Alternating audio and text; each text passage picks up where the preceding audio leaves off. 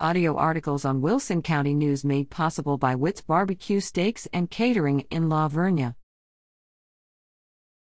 Floresville tennis teams win first at district. The Floresville varsity tennis teams won first place in district in both boys and girls tennis. Seven student athletes are advancing to regionals. Caleb Fry, first place boys singles. Justin Guevara, second place boys singles.